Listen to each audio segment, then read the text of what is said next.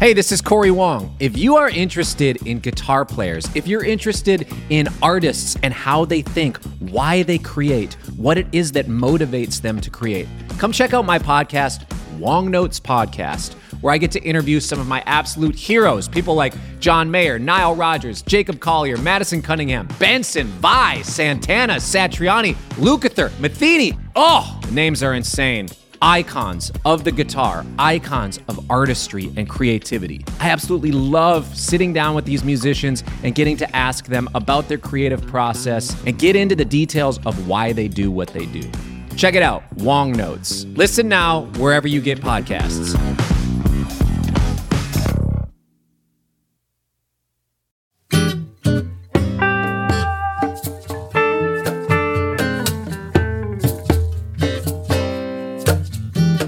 Everybody, welcome back to Chasing Frets. Uh, I'm here with Andy Ellis. Hey, everyone. And uh, of course, I'm Jason Shadrick, for those of you who may or may not know. And this week, our guest is Steve Kimock, who is uh, one of the, one of my favorite uh, improvisers. As you heard on Monday, his deep dive in all things improvisation related and his history of the guitar was it was so interesting to me. And I remember coming out of that episode, uh, Andy, I just wrote one thing down, and that was like better decisions. When he talked about listening to his to older tapes of of himself, you know. So today's uh, today's episode is going to be focused on lap steel, which I know uh, Andy is a, a huge fan of, and actually you wrote a, a great primer for Premier Guitar on lap steel. Yeah, it's still trucking away online there. I've uh, I've used it uh, several times when I've tried to break out my lap steel and do my best Andy Ellis impressions. Yeah. So his, um, so Kimock's uh, kind of pathway to that was David Lindley, um, mm-hmm. who's one of the all-time great lap steel players. Uh, have you talked to David before? Interviewed him, Mandy? I have. Yeah. I have indeed. Kimock has some Lindley stories and also the forgotten story of Freddie Roulette. See, that's one guy I wasn't that familiar with before Steve mm-hmm. brought it up. Well, Steve uh, will will tell us. He'll he'll fill it in, yeah. You know. And sometimes it's nice to get the pieces of history, the puzzle pieces, in line by someone who has been there, mm-hmm. you know. Mm-hmm. And and we often have that with our Chasing Frets podcast. Brian Sutton has brought us in line with bluegrass. Tommy Emmanuel has brought us in line with Chet Atkins albums. You know, there's a lot, there's a beads on a string, you know, and if you know where the beads are and what order they go in, it's much easier to understand the evolution of a certain genre or recording style. And we get that this time. We're about to hear it with the lap steel. All right. So uh, as always, you can reach out to us. Uh, you can hit us up at chasingfrets at premier guitar dot com. Uh, you can uh, rate and review us wherever you get your podcasts. And uh, so we're going to jump right into this uh, talk about lap steel with Steve Kimock. All right, Steve, we're back again for another uh, installment this week. And uh, today's topic, uh, we're going to have Andy kick this one off, but today's topic is going to be all about the lap steel. I love it. Oh, yes, lap steel. I remember discovering that it's not that different from the guitar because it is a guitar, but it is a universe galaxy away from the guitar because we are not locked into the stair step of frets. And it's it seems to me that the, it's a it's a world that beckons and just doesn't have uh, an end to it. You can't sort of see the conclusion of this. And so, t- tell me, Steve, when did you fall into this world of lap steel, and who brought you in and inspired you? The idea that uh, this is fun, actually kind of funny because it goes back to something we were. It, I, I, I've said in a, another uh, another version of our of our get together, but the early my early experience with the guitar. When I got my very first guitar, it was uh, it was one of those like five dollar acoustic things, flat top with the bridge just sort of sat on the top with some kind of like trapeze tailpiece, and I didn't know how to tune it. I didn't know what was going on. I remember just laying it on the bed and strumming it and pushing the bridge back and forth. Wow. And that's how I make a sound. It would go, that's all I could figure out how to do, which was, you know, so long before I learned how to tune the guitar, I wanted it to go up and down. So, so that idea was always there. So I played for I played guitar for, you know, maybe only a few years when I realized that a lot of the sounds that I was hearing that I liked weren't guitar sounds, and that they were some kind of steel guitar sounds. So I bought a pedal steel. So I had a pedal steel when I was maybe seventeen. Mm. I w- wasn't ever very good at it, but I kind of liked the idea, and I made sounds with it. And I thought that was cool. And I had a pedal steel up until my, until I was in my twenties at some point. And uh, I just got tired of carrying this thing around. and and I got tired of, you know, besides, I got tired of going back and forth between the steel and the guitar, because I played a steel for a couple of tunes, and then I go to play the guitar, and my hands would feel like claws. I couldn't get them back on the guitar. So I, I was like, I, you know, I, I can't really do this, you know.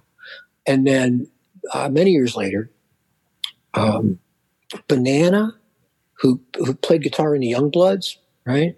We were in a band together. I think he's with like Little Stevie or somebody, you know, or something. But uh, Bruce Springsteen, whatever. Anyway, he um, he heard me say that I used to have a pedal steel, but I just got tired of carrying it around. Wish I still had one. And he brought me this beautiful, I don't see it here. It's in a case. He brought me this beautiful little Supro, six-string Supro lap steel with legs, you know, and that and that pickup, you know, with the magnet over the top or on the sides. And, and um, he says, here, play this. And I was like, okay. Uh, and I did, and I just had such a great time with it. And that's still my my uh, my my main inst- my main instrument. But my inspiration uh, for it early on was David Lindley. I was a huge Lindley fan, you know, as as a young adult. Whereas I was not, as you know, a teenager. When I heard Lindley with Jackson Browne, you know, my friend who's a great guitar player, we played together all the time. Did all the Allman Brothers stuff, and he played Dickie, and I played or whatever. Um, he says, listen to this guy play the slide. And he's playing me stuff now that I worship, and I listen to it, I was going, I don't get it. What's he doing? I don't get it. That sounds funny. I didn't get it. I listened to Lindley with Jackson Browne when I was, you know, seventeen or eighteen and went, huh? Um, but by the time I was in my twenties, and he was playing down the street and stuff, and I would go and see him, I couldn't believe it. I was at every gig at, at the at the Cotati Cabaret he used to play in California, and there were these stairs on the side of the stage, and his lap steel was set up like right by the top of the stairs. And I would get up on the stairs as high as I could, you know, and just kind of like look over the edge, you know. I was like right there, a little jerk off, you know, trying to check out what he was doing. But I watched every minute of him live in that um, El Rayo X band I could, and just loved it. And then, and then, um, you know, while I was doing that, another, the guy that got Lindley into it was also local, not Freddie Roulette. Oh, yeah. And Freddie Roulette and I are friends and played together a whole bunch. And, you know, Freddie's deal was you used to like, you didn't even have to have a gig. You could just say, hey, Freddie, here's fifty bucks, come to my house, you know? And then you couldn't get rid of him. You just sit there and play. Dragged him away, you know, and he was unbelievable, you know. So those were the those were the two guys that I, you know, Lindley, who I watched like a hawk. I couldn't get as close to as as as Freddie, even though we were uh, friends uh, back in the day. Like I, he let me in the dressing room. He, he realized I was a geek, you know, and let me in. And I'd bring him kimchi and chocolate and stuff that I knew that he liked. You know? um, what a combo! Yeah. He, he was he loved his chocolate and he really loved his kimchi. But I, I would I would go to the gigs and, and, and he would let me watch it and so forth. Go to sound checks and so forth. Um, uh, but uh, it was mostly Lindley and and Freddie Roulette. I don't know how familiar you guys are with, with Freddie Roulette, but I saw him in the day. In, in in the Boston Tea Party, oh, sixty-nine, nineteen sixty-eight, sixty-nine. Nobody, nobody like, he's like a missing link in the non-pedal thing, you know, with his tuning and, and the way he handled the material and everything like that. Just, just an extraordinary player. What tuning did he use? Was that unusual? This is funny. I asked, I asked David Lindley what tuning Freddie used, and he sang it to me. And I was like, thanks. um, Freddie's tuning was essentially the six string, the old six string um, high bass Hawaiian A, right? So it would be like on on the on the sixth string, it was like it was like our our fourth string, so like open A, right? Would be the the low string. So it's A C sharp E, A C sharp E for the top six, right? And then the seventh string was a unison A, and the eighth string, the bottom string, is what they call reentrant, was a G, one whole step below the third string A. Wow! Right? And so he had a seventh tuning that did not like really engage this seventh unless he wanted it, and then and then in his slants he had two A strings next to each other. So if he didn't get the note he wanted on that one A string, he'd get it on the other, right? You know, oh, hit yeah. him up, right? Oh. And but but he did it. It wasn't like super forthcoming with that, because you'd go like you'd have to like do it, and go oh right, and start to hear some of the, the combinations that you could get with the with the unison. Um, but I say, Freddie, what's with the, the two A strings next to each other?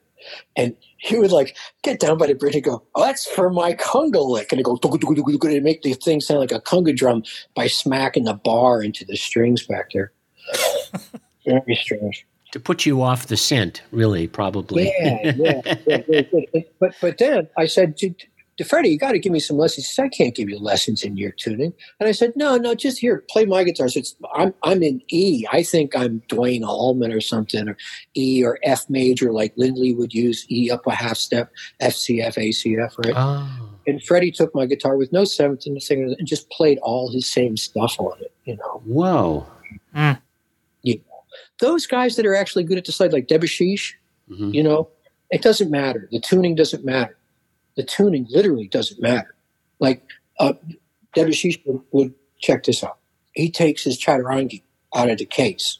You know, he's got off the airplane. He's got this giant fiberglass case, and it's filled with laundry and stuff. There's just like stuff in it, you know, a fucking crock pot, you know, everything in the instrument case.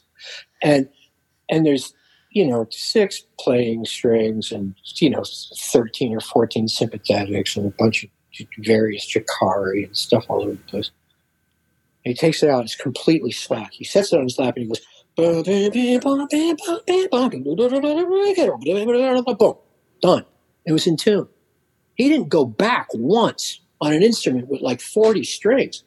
And I was, you know, I was shocked. And at some point I said, you know, like, well, what do you do? You know, like, what's the, what are you looking at when you're getting this stuff in tune? He says, I you just, you're just hearing it. You just have to hear it, right? But to hear it first, and then you go there. And and he plays me this beautiful thing, you know? I mean, really just very elaborate, you know, Indian thing. And then just reaches up and goes, bang, bang, bang, bang, bang, and plays it again. And the strings are like gone. Had nothing to do with the tuning that was in a minute ago. And he just played the same thing. He just wow. played it. It didn't, didn't matter. It's like, I got the bar, I hear it, there it is. Wow. You know what? So he, he must be somehow sensing intervals along the string, and once he finds a spot to play, can unfold. Yeah, he just hears it and goes to it, and yeah. and and, uh, and and and there it is. He he actually has uh, um, had had we not been cursed with this pandemic, I would likely would have gone this year to study with him in India. Oh, so uh, we we turned out to be uh, great friends. He's a really cool dude, super cool dude. Um, his thing is you just you have to hear the note first. He says if you hear it, then you go to it. You don't need to look. You don't need in, in, in total darkness. If you hear the next note, you'll go there. And if you don't, you know, if, if you if you don't have that, if you don't have that pre-hearing, if you can't hear where you're at and then hear where the next note is, says you can't play. Says that's that's kind of. It's not like that's all there is to it, but he was real clear about you know up on up on those higher frets, you know, up, up in those higher positions, um, to keep it together, you know. You had to hear it. And there has to be some kind of contour to the thing. Every note has to have something that makes it a little special, you know, and, and, and you, you, uh, era go in. But the stuff that I thought it was about, you know, uh, where I was, you know, considering the intonation uh, uh, in its in its most simple form, like it's tuning, right? Like when you tune the guitar and you just listen to this note, you listen to this note, you play them together, and you go, okay, that's a fourth or that's a third or whatever. That sounds nice. But at a, a certain tempo, you don't have those kind of tuning cues anymore. There's no, it's it's no longer about beats. Is the interval beatless or something like that? You're not on it long enough to beat, and and the, and and the, everything that you might think of in terms of uh, you know, like just intonation principles, like oh, is this a low prime ratio? It's a low prime number ratio kind of thing. You know, is is this really, you know, three two or whatever? I don't know if you guys are into any of that mm-hmm. just intonation stuff, but it's kind of the only way to get specific about calling some of these intervals. Are are you um, ha- have you incorporated some of that into those those ideas into your playing? Oh yeah, well, yeah, yeah, yeah. Of course, but I I think oh check it out, man. Because I think I mean I had to because I'm just not that freaking good. You know, I don't hear. I don't think I hear the way Debashish does, or or the, or the way. I mean, I'm starting to. You know, or Jeff Beck or somebody like that who can play with the slide or play with the bar. And it's just like, I went and saw Jeff Beck, um, I don't know, two years ago or something like that in California. And his crew is pretty much all the same guys that were the Dead Company crew. So I got in because of crew. and and uh, so I'm backstage when he gets done with the show, which was amazing. And uh, I knew that I was only going to have a minute with him. And I said, Jeff, I said, I'm a, I play slide and steel, a student of, of microtonality and just intonation. I said, is there anything systematic that you're doing with your approach to the intonation with the bar of the slide? And he says, no. I was like, oh, great. And he says, oh, I just listen to a lot of music, and it's like I got a little record player in my head, and I just play it back. And I just was thinking, man, I don't have that gene. You know? um, I don't think anybody does. You know, but but he's one of those guys. Like I just I got done crippling my playing for the last thirty years, trying to like play notes in tune and understand what they were. And he, you know, I was like, is this this note? Is this that note? He just plays the right note the first time, you know. And I was what sixty-three or something like that when I went, oh, you, you know, you, you're kind of not supposed to have options. You're just supposed to play the right note, you know. You're old enough to play the right note. Stop pretending there's options. You That's know? a. I, I love that line. You're old enough to play the right note. Stop pretending there's options. yeah, yeah. So it's like I would play with these guys, blues players, some great blues players, you know. And you could tell me to play a G chord. I can play you fifty G chords. I can play G chords and harmonics and open strings and backwards like this. You can't even play the G chords I can play. And then I'll go and play with somebody, and he got one G chord. It's the right G chord every time, mm-hmm. whatever it is, you yeah. know. It's that kind of thing. You know, it's like um, it, it, at, at, at some level, you're supposed to be you know, getting getting the options out of the way. Anyway, let's get back to, uh, to the um, lap steel, because part of the reason that I got into it was because I was playing too much guitar, right? And my friends were literally worried about me. I was one of those, you know, like you stick the sandwich under the door kind of guys, right? I just wouldn't oh. practice the guitar. And I was too much of a geek. And my friend said, you need a hobby. And I said, how about Hawaiian guitar? Right? And so the difference between the guitar and the Hawaiian guitar for me was I tried to learn to play the guitar. I really wanted to learn to play the guitar. I wanted to be like a musician. I wanted to, and then when I got to the Hawaiian guitar, I was like, screw that. I'm just going to play. I'm just going to slide till it sounds good. And, you know, I don't know what note I'm playing. I can't really play a chord. It's like all my, my, my usual, uh, you know, all my usual stuff was gone. My knowledge of the fingerboard thing, you know, which is just like, that's the tuning you're in, and wiggling my fingers and being so clever with all my shit, it was gone. And, but I could plug it into the amp. I was like, woohoo. I just love that. So that the lap steel was kind of, you know, recreational for me. And at this point, you know, because I was so up my own butt about trying to learn to play guitar, I probably most of the time, if you wanted to hear me play something fresh, or if I wanted to think I was playing something good, I'm not playing it on the frets. I'm on the lap steel on the fretless guitars. Nice. Just away from away from my my my um, adolescent cleverness. Mm.